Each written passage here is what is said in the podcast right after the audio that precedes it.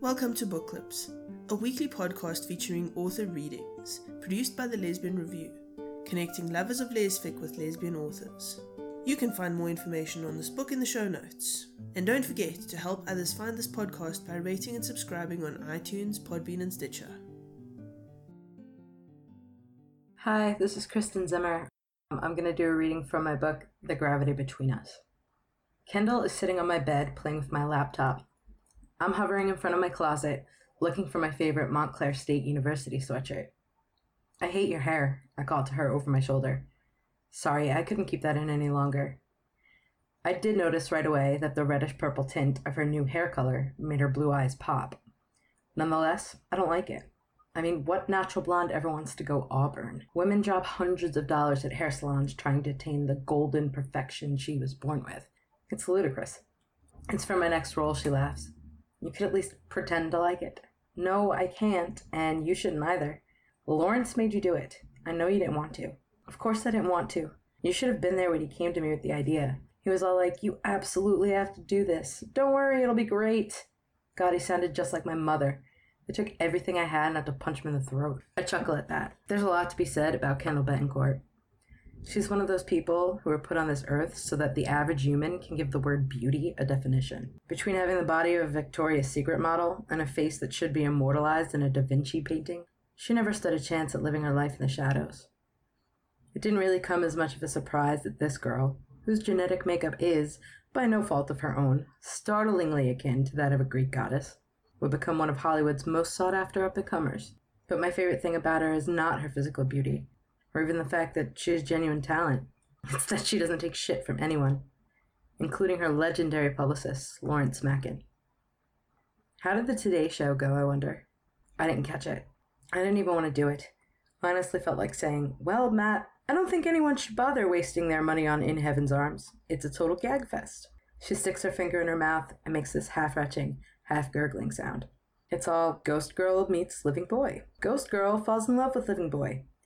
Ghost Girl tries to figure out how she can be with Living Boy without inhabiting a rotting corpse, which is sure to be a major turnoff to Living Boy. Blah, blah, blah. I take a seat next to her on the bed. Funny. If it's so horrible, what the hell possessed you to star in it? She shrugs. I don't know. I guess I figured I couldn't sit around waiting for an awesome script to come my way. By the time someone writes a strong, intelligent, independent 20 something female lead, I'd be too damn old to play her. Besides, everyone and their mother are the book it's based on. James thought it would really put me on the map. I know he's one of the best agents around, but I still can't believe he was right. It was such a piece of crap book. You can imagine how much shittier the movie adaptation is. So we won't be going to see it tonight then. Not unless you want me to upchuck violently in a public place. That would be a perfect headline for the Inquirer. Movie star visits hometown, vomits all over friends and former classmates. I'm laughing so hard now, I'm afraid I might pee myself. Oh man, I've missed her so much. We don't have to go to the movies, but we should do something fun. Otherwise, I'm just going to sit here obsessing over the 64 bars I have to write by Tuesday for my piano theory class. I don't care what we do. You know I'm leaving for a shoot next week. I have no idea when I'll be able to make it home again. The only reason I came home this weekend is because I was afraid I was forgetting what my best friend looks like. I cannot argue that.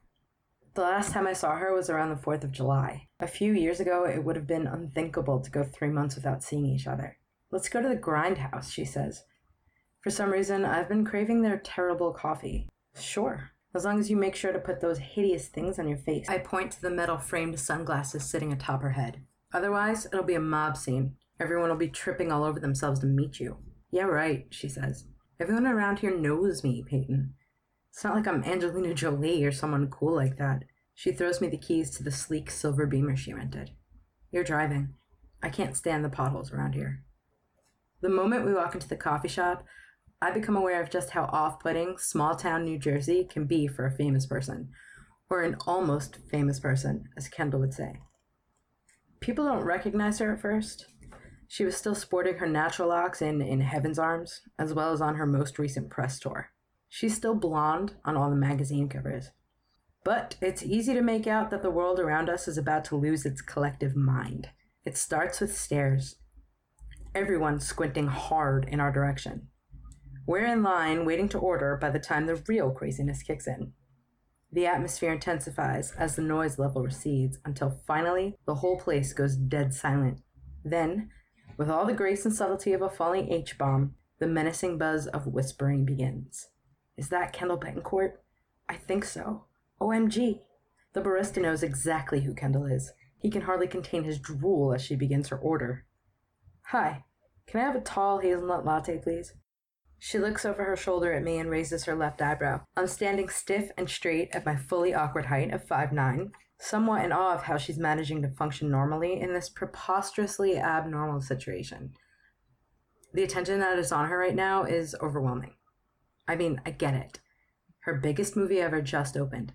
She has more money than the Catholic Church, and she's gorgeous. But really? I want to scream at everyone within earshot. I've been hypnotized by her much longer than you have. You all need to get over it already. It doesn't seem to phase her much, though. Maybe she's just gotten so used to being gawked at that she legitimately doesn't care. She shoots me a grin. My rigid muscles instantly relax. The usual for you, Pay? Um, yeah. And a tall coffee, light and sweet, she continues to the barista. When she's finished, she turns back to me and whispers, Ignore it. That's the approach I'm taking. What a radical strategy. Okay. Your coffee, darling. She hands me a piping hot cup and then takes off toward the large wall of windows. People continue to gape at her as she passes like she's a unicorn or some kind of exotic animal. She is stopped twice. First by two preteen girls who ask for her autograph, and again by a muscle bound, gym rat looking guy who uses his iPhone to snap a few pictures of himself with his arms slung round her shoulders. Once everyone gets over the titillation of her presence, we find a sunlight drenched table in the corner where we can sit facing one another. She looks at me for what feels like forever before speaking. I can't believe your hair got so long. She puts her cup down, reaches across to me, and winds a few brown strands between her fingers. You should get bangs. Not those full in the front kind, but the asymmetrical side cut kind. You'd look banging, she chortles. Get it, banging? You're such a dork, I say through my own giggle. You know, I meet new people every day, and they all have these great expectations of me. Her voice quickly goes from funny to serious. A hint of melancholy flashes in her eyes. I'm supposed to be the cool new superstar, the latest silver screen vixen. No one sees me as the dork who makes lame puns. But you are a dork who makes lame puns. You're just cooler and sexier than the rest of us. It's pretty awesome. You're like a chameleon. A chameleon? She cocks her head. Yeah, I like that. Thank you. Don't embrace it too much. You forget that chameleons are slimy reptiles. Wait a second. Did you just call me a slimy reptile? Nice, Payton. You're a master at backhanded compliments and completely ruining the moment. I take a sip of my steaming coffee and examine her carefully.